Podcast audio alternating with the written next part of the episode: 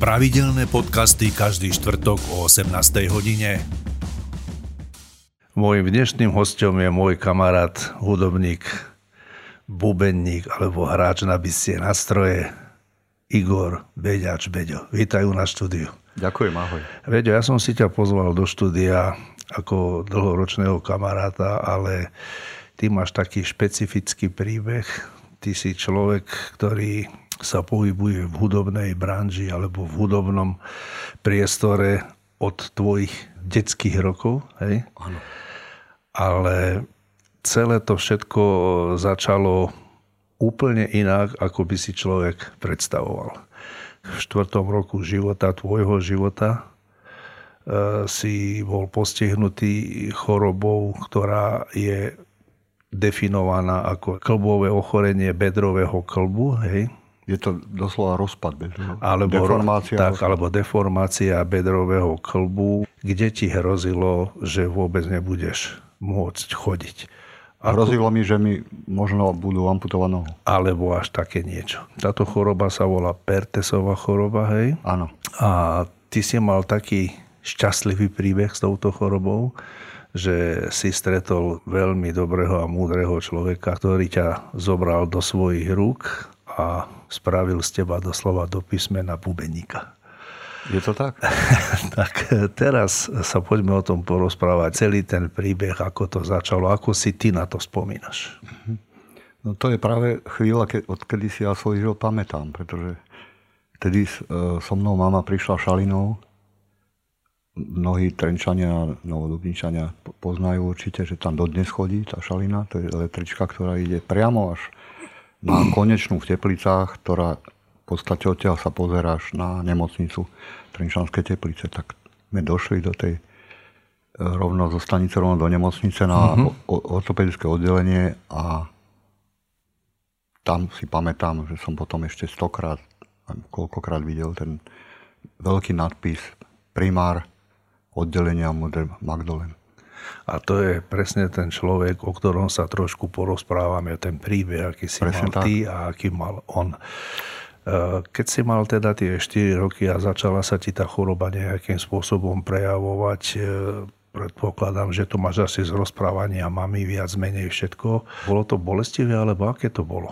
Uh, nie, táto choroba práve že vôbec nebolí uh, a nevzniká na základe uh, žiadnej fyzickej traumy, že by si si nejak zlomil nohu predtým, zranil sa. To je choroba, ktorá je tzv. sociálna, zo sociálnych dôvodov. Pretože vtedy nebolo živín. Vtedy aj mlieko, ktoré antikomunisti dávali, Nebolo musím, musím to tak povedať, bola odstredená voda. Uh-huh. Proste tí deti nemali tú výživu, čo by mali mať. Uh-huh. Vtedy sa, myslím, ani nikto nedoporučoval, že mamina má kojiť dieťa 5 rokov, jak Jasne. Dneska sú prípady, že chodia ako do školky. Ešte uh, to viem, že aj u maminy to skončilo veľmi rýchlo, to mi ona hovorila. Ale uh-huh. samozrejme, že robila pre všetko, ale tak to vtedy bolo tých, chor, tých ľudí chorých. Ja som tam mal vedľa seba pacienta, chlapca, ktorý bol z omšenia. Uh-huh. Si ho pamätám do dneska, viem meno jeho vďaka mame. Lebo mama bola zdravotná sestrička. Mama bola zdravotná sestra, vtedy pracujúca v suteréne, v suteréne uh, v sterilizácii. Uh-huh.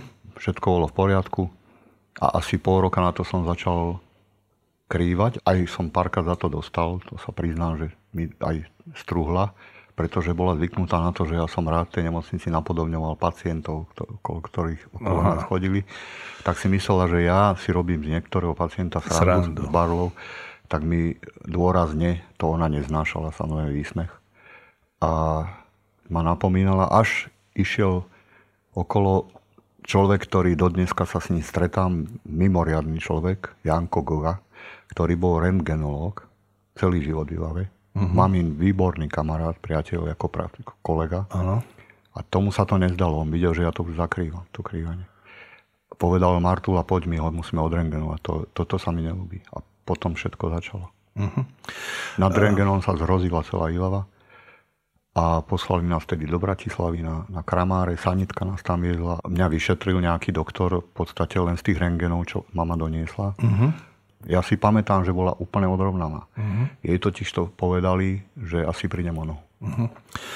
A celý ten e, príbeh, o ktorom sa teraz rozprávame, e, ako si ho opísal, mal takýto začiatok. Ale potom, aký mal priebeh? Lebo keď ano. sme sa mi rozprávali, tak si mi spomínal, že si bol akoby ležiaci človek, ktorý proste nemohol chodiť nejakým spôsobom. My tu máme aj fotografiu. Alebo takto sediaci.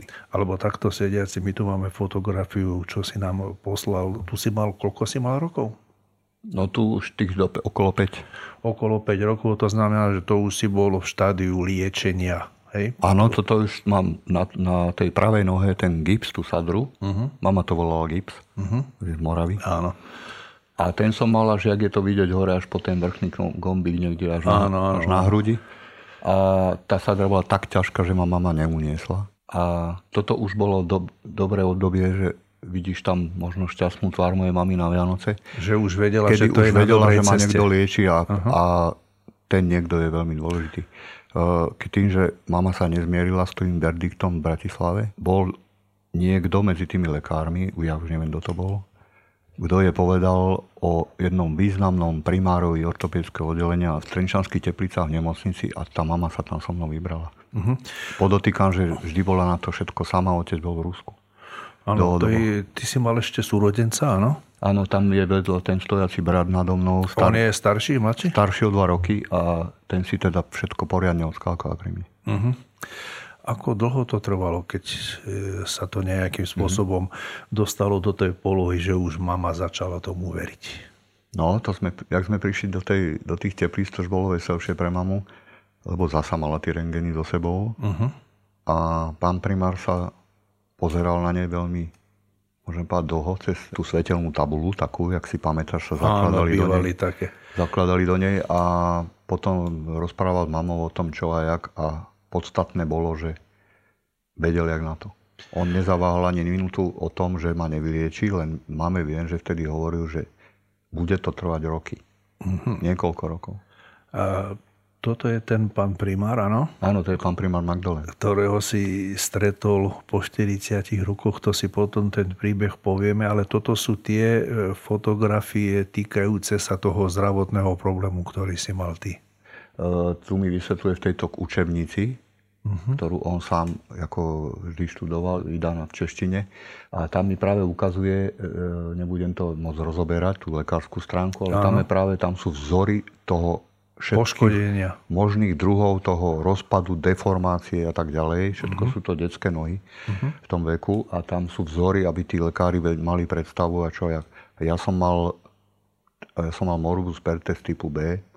To je taký, že sa ze všetkých strán rozpadáva tá kosť. Tá uh-huh. hlavička tej, tá uh-huh. je veľmi dôležitá. Bez nej e, není schopná vôbec stehen ako fungovať nohe. Áno. A mne sa teda rozpadávala veľmi nebezpečne podľa toho, jak usúdil pán primár tedy, uh-huh. ale on vedel, že on to dá dohromady, ako on morbus pertes vyliečil, možno, mňa liečil možno najdlhšie. Uh-huh. V tomto je také, že to, ale on ich vyliečil stovky tých detí. Ale pán primár máme povedal, že ma určite z toho vylieči, nezaručoval lieči, nebudem krývať. Je dneska veľa ľudí, pracujúcich zrovna v zdravotníctve, pretože to zdravotníctvo ani bere ohľad, že stretneš osobu, poviem v lekárni, kdekoľvek, a pracujúcu v zdravotníctve a tá, ja si to nemôžem nevšimnúť, že tá osoba mierne napadá na nohu a na jednej nohe má oveľa vyššiu podrážku. Uh-huh. Ide bez barly, bez ničo beha, ale celý život takto krýva. Uh-huh. A to, sú, som, to je vplyvom týchto... To je táto choroba vyliečená tak, že tým postihnutím sa už človek nerozlúčil. Uh, ale mne po roku a pol nasadil pán primár už potom strojček, aby som sa bol schopný vôbec hýbať nejako a chodiť. A ten som nosil, ja som nastúpil do školu v nemocnici. Uh-huh. Mňa každý pondelok viezli ráno o 7 sanitka pristavená pred panákom. Zo 6. poschodia ma znášali dvaja páni do sanitky s mamou do nemocnice, ona do práce a na oddelenie. V piatok uh-huh. to isté naopak, domov. Takže ty si mamu takto ako sestričku videl od rána do večera. Ja som bol v Vilave doma, ja som tam bol, myslím, na detskom oddelení 4 mesiace. Uh, viac ma tam nenehali, behal som okrem ginekológie, som bol potom všade, lebo deti, ak prichádzali a plakali, čo tam prišli ležať ku mne mm-hmm. do mhm. izby, tak e, po týždni nechceli ísť domov od, odo mňa. E, ja som tam, si mal, tam bol hlavný klaun. Ja som tam mal región hračiek a tých ruských všelijakých a týchto lunochodov a takýchto všelijakých tankov. E, to mi tam mimoriadne dovolilo, lebo si uvedomovali, že dieťa žije v nemocnici celý týždeň, nemá nič iné, môže len sedieť, pozerať. Ano, tak, aj tu máme takú, ešte keď si bol malý, hej, menší si mal takú hračku, jak si Takýto tank, áno, to, ten som mal aj tam a občas sa stalo, že to boli hračky, niektorý únochod, že sa na základe nejakého svetla, ktoré sa objavilo, vedel mm-hmm. zapnúť, zapnúť, začal hučať, pískať v e, nejaké e, robotické zvuky. Takto došla noci o druhej sestrička do izby a skoro dostala zrádnik, alebo sa vybral spod postele proti nej lunochod. Eh, ten mi mamina okamžite na druhý deň zabavil. Jasné. Uh, to znamená, aby sme sa nejakým spôsobom posunuli, mm. mohol si mať nejakých 6 rokov, keď si spomínal, že si začal chodiť v Ilave do školy. Uh, začal chodiť do školy znamená, stále som ležal v tej nemocnici, ale mal som 6 rokov a bolo treba ma učiť. Tak ja som mal prvú učiteľku, nikdy na ňu zabudnem pani Horáková, ktorá chodila učiť deti do, do nemocnice, ktoré ležali. A mňa tak učila pol roka. Ja som v podstate e, až na druhý pol rok, po, po novom roku, po januári, keď je pol rok, e, nastúpil s tým strojkom, ktorý som vyfasoval od pána doktora. E, ten mi vyrobili v Bratislave na mieru. A v podstate s tým trojkom som chodil potom od pol roka školského, od prvej triedy až do konca štvrtej. A v podstate v štvrtej triede som sa postavil znova na svoje nohy a učil sa znova chodiť. mm-hmm. deti, jak deti, keď čo mali jeden rok.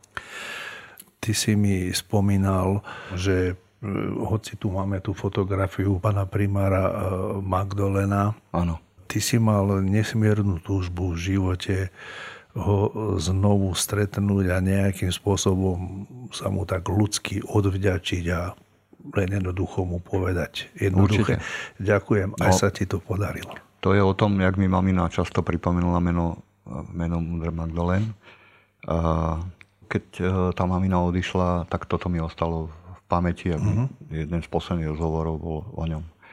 A, lebo ona sa opýta, bol si za tým doktorom Magdalenom? To už boli jej také posledné uh-huh. akési myšlienky. Ona sa strašne vracala do môjho detstva. Uh-huh. Uh, začal som ho intenzívne hľadať pred pár mesiacmi, môžem povedať. A aj som to rozbehol po takej e, línii, že mi dal avízo nejaký kamarát, lebo ja som napísal v tej dobe článok, v podstate preto, že som dúfal, že sa nedá na sociálnej sieti predsa musia byť, sú tam, mám tam priateľov, lekárov, ko, všelikoho. Ano. Niekto ho musel poznať, som si hovoril, lenže vieš, on má 92 rokov, ja som si to bol vedomý.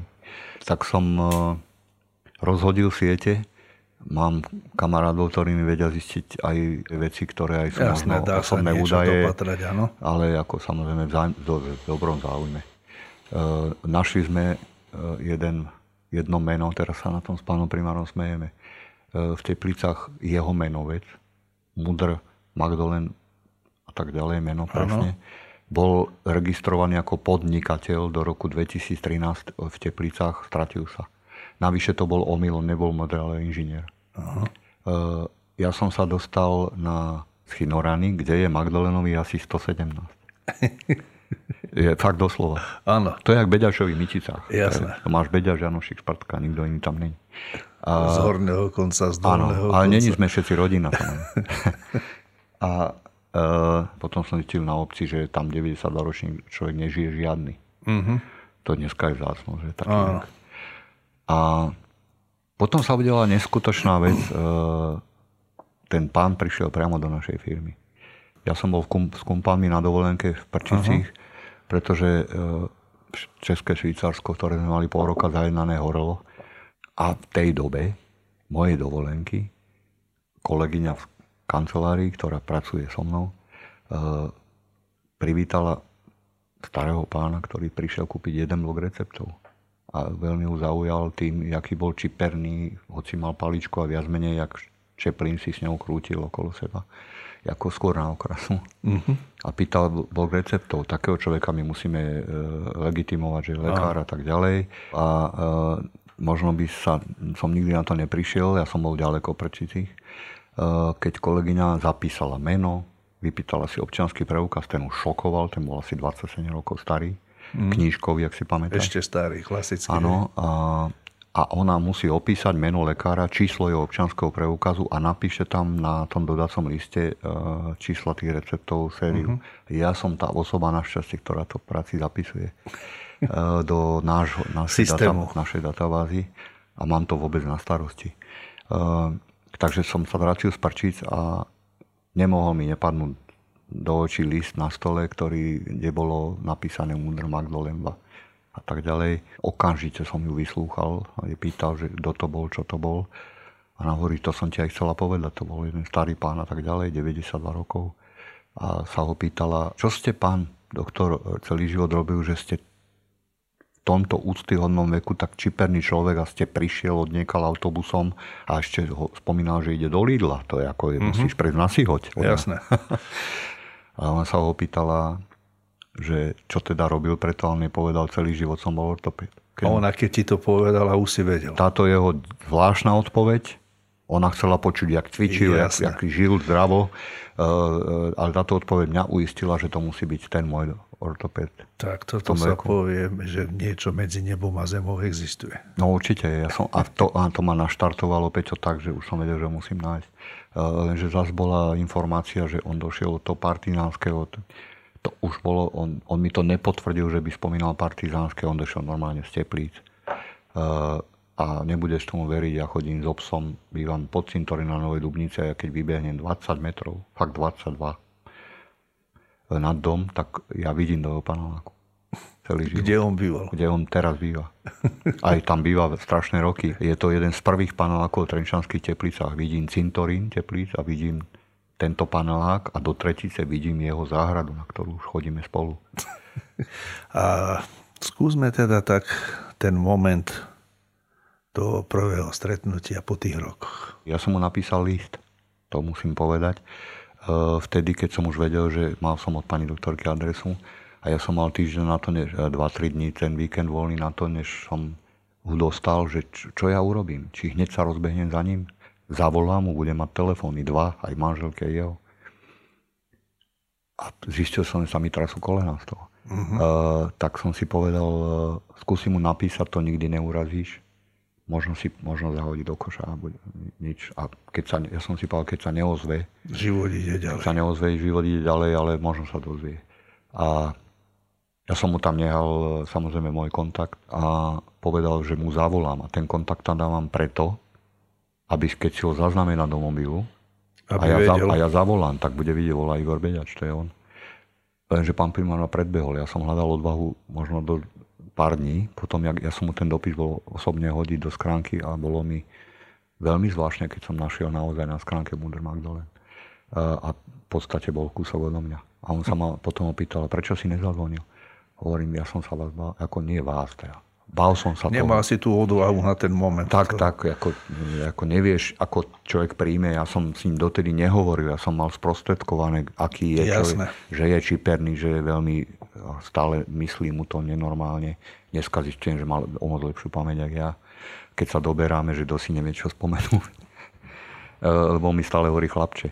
Ja ma tak volal, keď som malinký. A, a ja som sa dvakrát nedovolal. Nedivím sa dneska, pán primár ne, není človek ako my všetci, že má mobil stále vo vačku. On ho bere len von z baráku. On máš v podstate... Žije ešte tú minulú dobu. Tú, tú takú, tú, tú, dobrú. tú, tú normálnu. Tú on, dobrú on dobu. tomu hovorí normálnu dobu. V tom, tomto smere, ako sme... Áno my, nemyslím teraz politicky. Jasné. A, uh, takže ja som sa dvakrát nedovolal, ale uh, potom sa nedovolal dvakrát on. a ja som zdesený zistil na mobile, keďže mám dosť tých neprijatých hovorov a potom pozerám, uh, keď tam vidím firmy, ja mám služobný telefon, súkromný, to je stále jeden, ten istý. Uh, tak som si tam zrazu zbadal uh, neprijatý hovor. dvakrát neprijatý hovor Magdolen. Ja som okamžite ten telefon zrapil a zavolal som a a ozval sa pán doktor mm-hmm. Magdalen. Uh, bolo to veľmi zvláštne, už v telefóne mi bolo jasné, ak je to čulý človek a je fajn a my sme sa v tom telefóne hneď dohodli na najbližšom stretnutí. Uh, malo byť na jeho záhrade, že by som ho vyviezol na záhradu a on povedal, zoberiem si malý kýblik uh, ovocia, mali by tam, malo by tam byť hrozno, chcem doniesť aspoň manželke. Áno. Zjeme boli sme dohodnutí, že po obede a on mi volal, ráno do obeda do práce o 10. že či môžem prísť hneď. A mňa to tak ako dosť akože prekvapilo, že čo ty myslíš, že však vie, že som práci a že sa to až, až tam, že si doberiem od obeda voľno. A on chudačisko mal na raňajky takú príhodu, že jak hryzol nejak nejaký rožek alebo niečo, tak sa mu, mu zaškripalo v sánke, zabolelo a odtedy ho to proste silno bolelo a vyražalo mu to až do hlavy. Uh-huh. Uh, ako ako doktor, lekár si uvedomoval, že to nemusí byť sranda v jeho veku, Aha. aj keď jeho začala brať strašne hlava boleť. On mi zavolal a to bolo veľmi milé, že si spomenul na mňa, že nevolal záchranku, nevolal ja neviem koho iného, samozrejme na takého človeka by zareagovali, zvlášť na kolegu lekára. A zavolal mňa a opýtal sa, či by sme miesto tej záhrady nemohli ísť do nemocnice, lebo jeho, jeho pani doktorka obvodná, on by ma neobťažoval, on, on stále sa omlúva, aby neobťažoval. Ja hovorím, ja vy už nebudete obťažovať nikdy, pán primár. Skrátka ťa poprosil, aby si ho zaviezol. A jak som bol na mojej zlatej Mazde v robote, v práci, uh, tak som neváhal a hovorím, pán primár, ale ja mám také maličké auto. No hovorí, to je jedno, prídi na čom chceš. To je tá fotografia z toho, áno? To je ten prvý deň, áno, tam je možno vidieť ten kabriolet, pod týmto je moje obľúbené auto MX-5 Mazda a ja som bol v práci, ja som nemenil s týmto autom rozhodne za ním. To, to by som si nedovolil do toho posadiť. To je veľmi nízke. Mne na, ja, on bol prvý, pán primár bol prvý, kto nenadával, že si sa dá do tak nízkeho auta. Predstav uh-huh. si to 90-ročný človek. 40 e, mi nadávajú, do čoho ich posadím. Je to naozaj veľmi nízke, ja mám taký valivý spôsob. spôsob, že už odtiaľ viem vyskočiť nejako, bez toho, aby, sa, aby ma niekto musel vyťahovať. Odviezol som ho do nemocnice, kde sme išli na ORL, kde on toto riešil.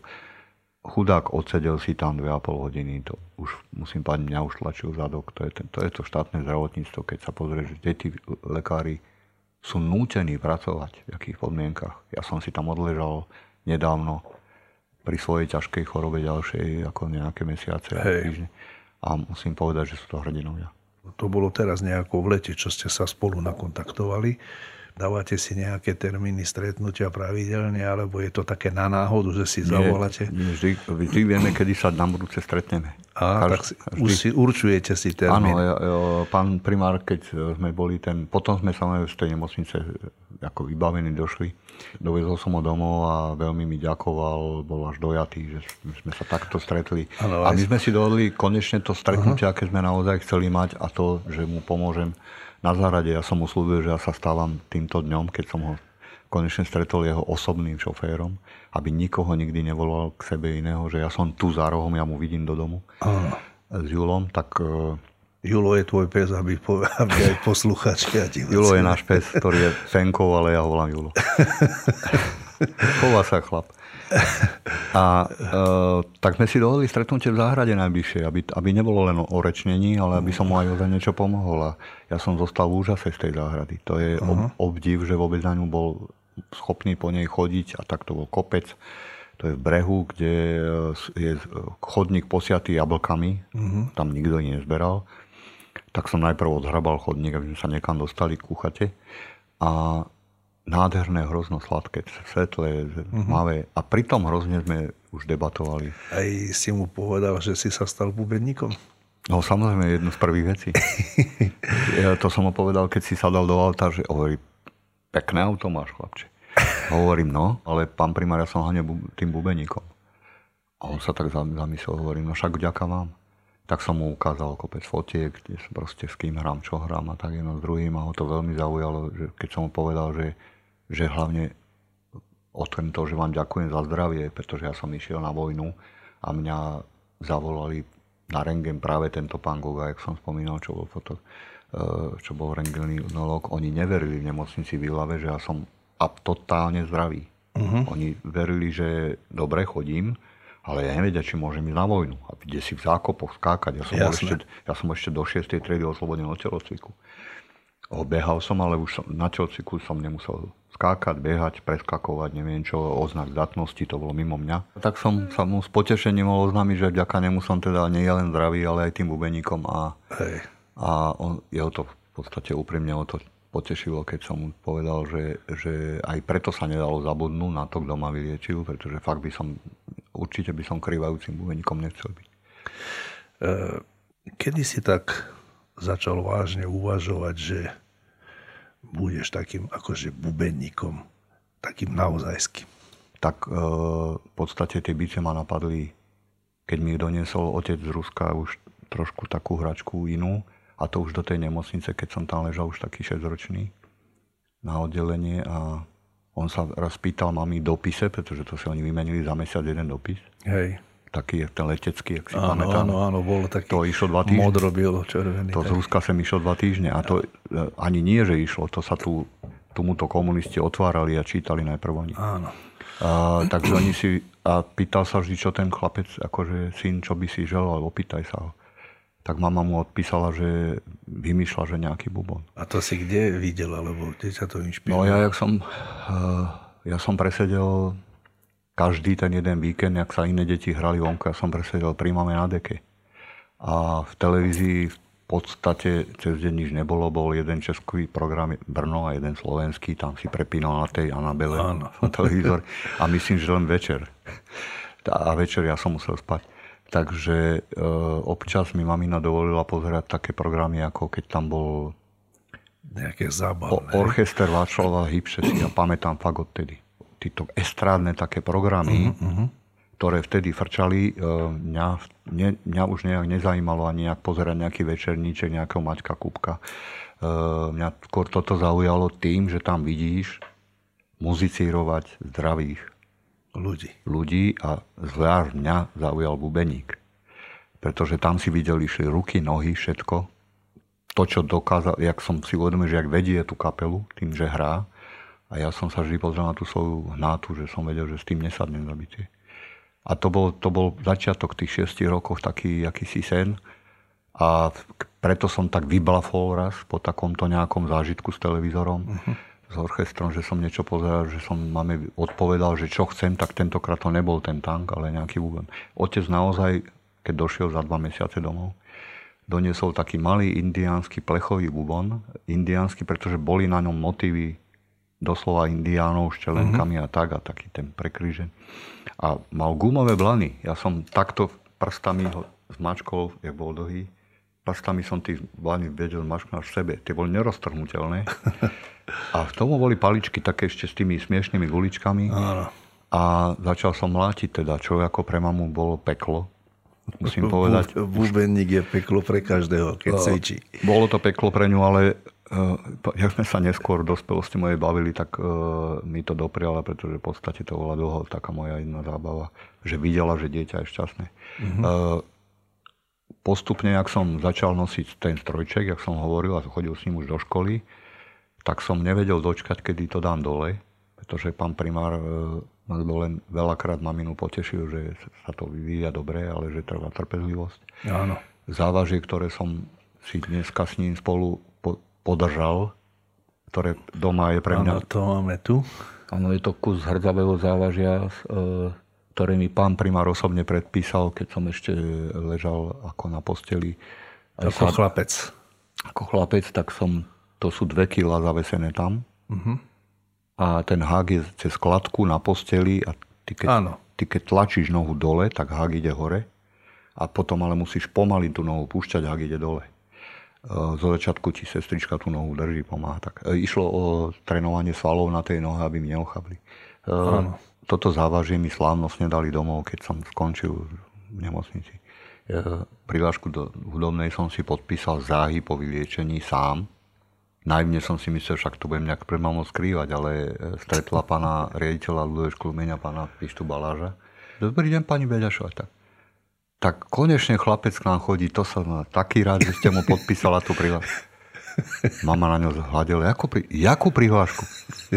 Jak ma doma zrala, jak hada, ale ale ja som teda urazený tam dva dní, kde si v kúte, ani som s ňou nevyprával. Jasne. Uh, uh, mama si to tak nejak utresla v hlave a zisti, si uvedomila, že však, však to chce robiť celý deň. Áno.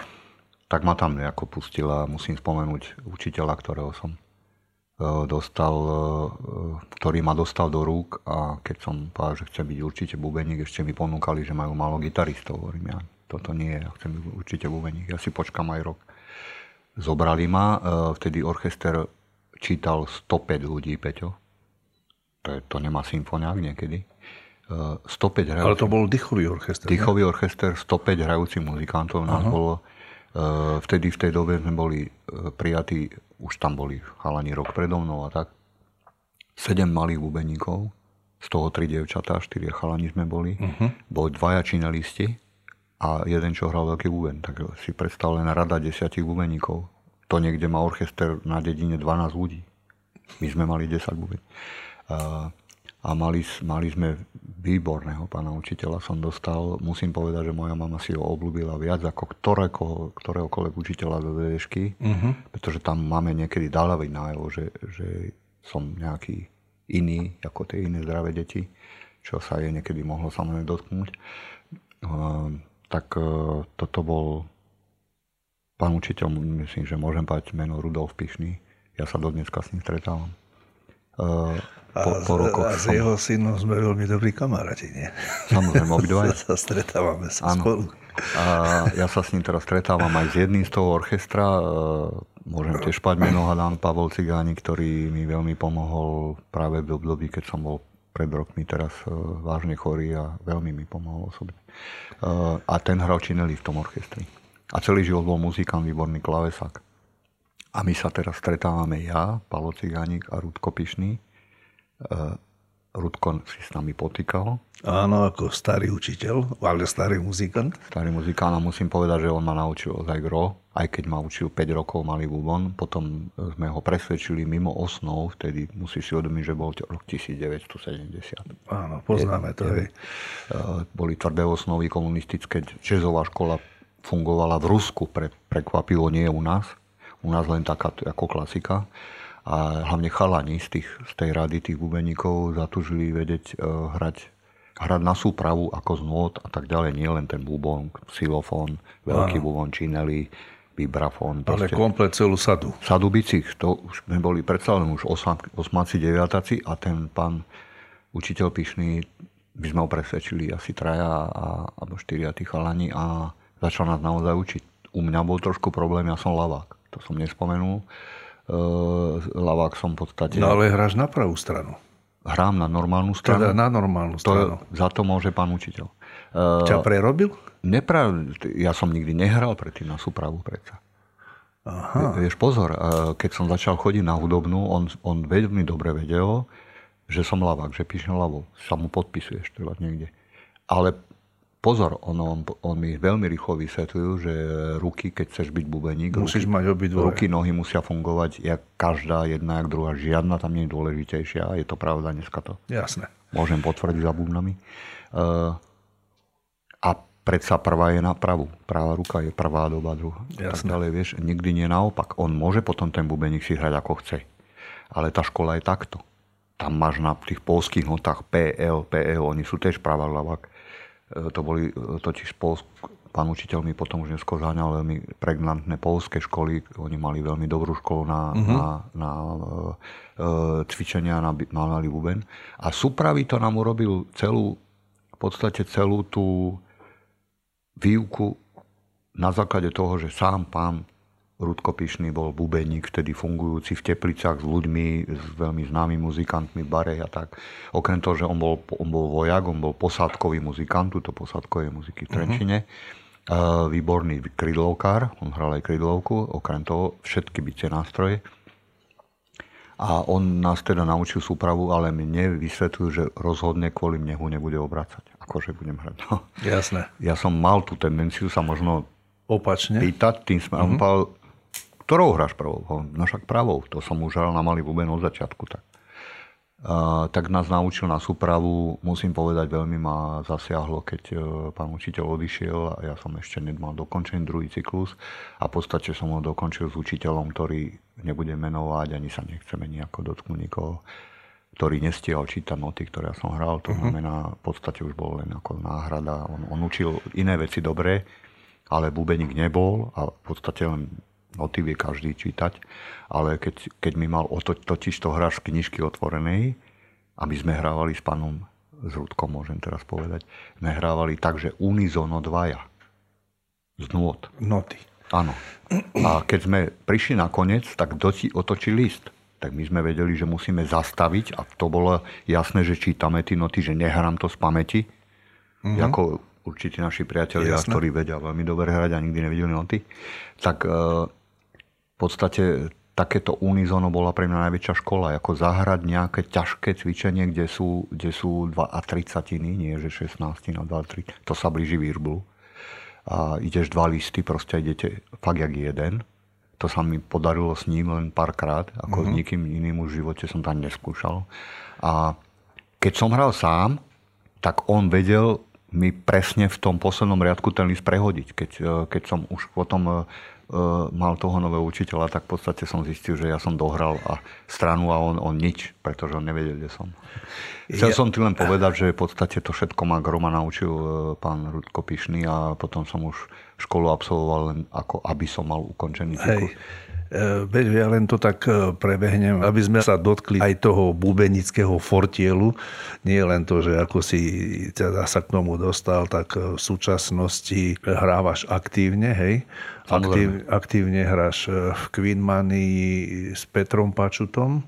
Ano potom aktívne hráš na Morave, je formácia, ako si už spomenul, kapela Kumpani. Tam už som odovzdal e, taktovku e, kolegovi Bubeníkovi, som pyšný, že Slovákovi, uh-huh. Uchová kamarát, pretože na Morave nevedia nájsť voľného bubeníka. Oni totiž Barsko nezoberú. A celé to e, bubenictvo ako také je aj svojím spôsobom úžasný pocit, že všetko ide podľa teba máš, to, máš to všetko pod kontrolou, ano, ale, ale na druhej strane máš prehľad.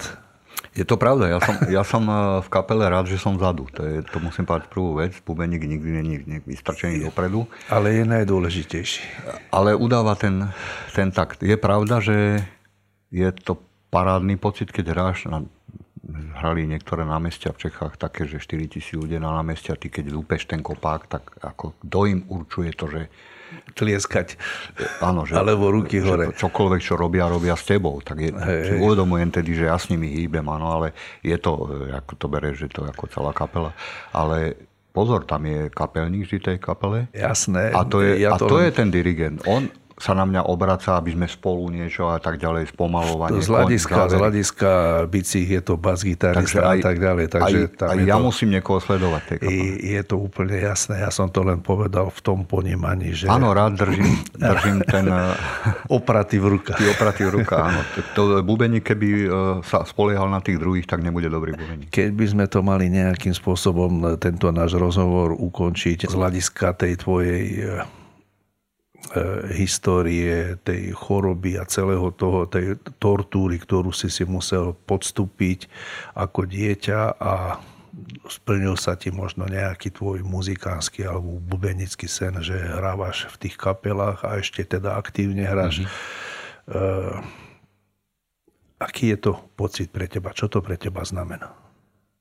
No je to obrovské šťastie a ja som hrdý špeciálne na môžem povedať na Maniu, ako ktorá existuje. V podstate e, Jož, Joe Hajšo to založil túto kapelu e, s, Fredim, s Fredom, no, s Peťom Pačutom. S Peťom Pačutom, áno. E, rok po smrti Fredio Mercury. A odtedy tá kapela existuje. Ako my musíme povedať, že my dlhšie existujeme ako samotný Queen. A neviem, či ste aj nezískali z hľadiska tých revivalových kapiel, alebo o, tých... To, ešte, to bolo ešte v nejakom roku 1990, áno kapela dostala nejaký kumste, čo si proste od nejakej vážnej hudobnej organizácie mm-hmm. nemeckej.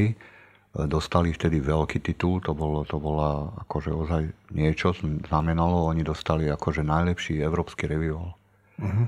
Nejakej revivalovej veľa a proste najlepší európsky revival treba Queen, muziky Queen, mm-hmm. čo bola vtedy veľká podsta samozrejme a to nie len to, nedávno Peter Paču dostal, bol pozvaný do Ameriky, kde dostal cenu. Si predstav, to je ako niečo, čo v Európan neviem koľko Európani to mohli zažiť, ale on, on má naozaj tú hviezdu.